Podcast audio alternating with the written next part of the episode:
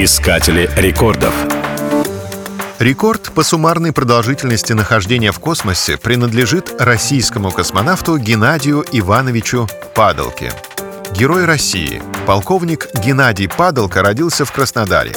Высшее образование он получил в авиационном училище. На службе в авиации освоил ряд самолетов и имел налет около 1200 часов. В возрасте 33 лет Геннадий был зачислен в отряд космонавтов. После восьмилетней космической подготовки и тренировок он был назначен командиром корабля «Союз ТМ-28». Свой первый полет космонавт совершил в 1998 году в рамках экспедиции на станцию «Мир». Там он сразу провел почти 200 суток. Этот человек с колоссальным опытом за свою космическую карьеру побывал в космосе пять раз, и каждая его экспедиция длилась не менее трех месяцев.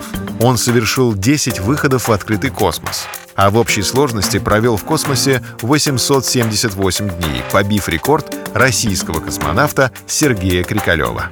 Кстати, к своей фамилии шуткам коллег Падалка относится с юмором.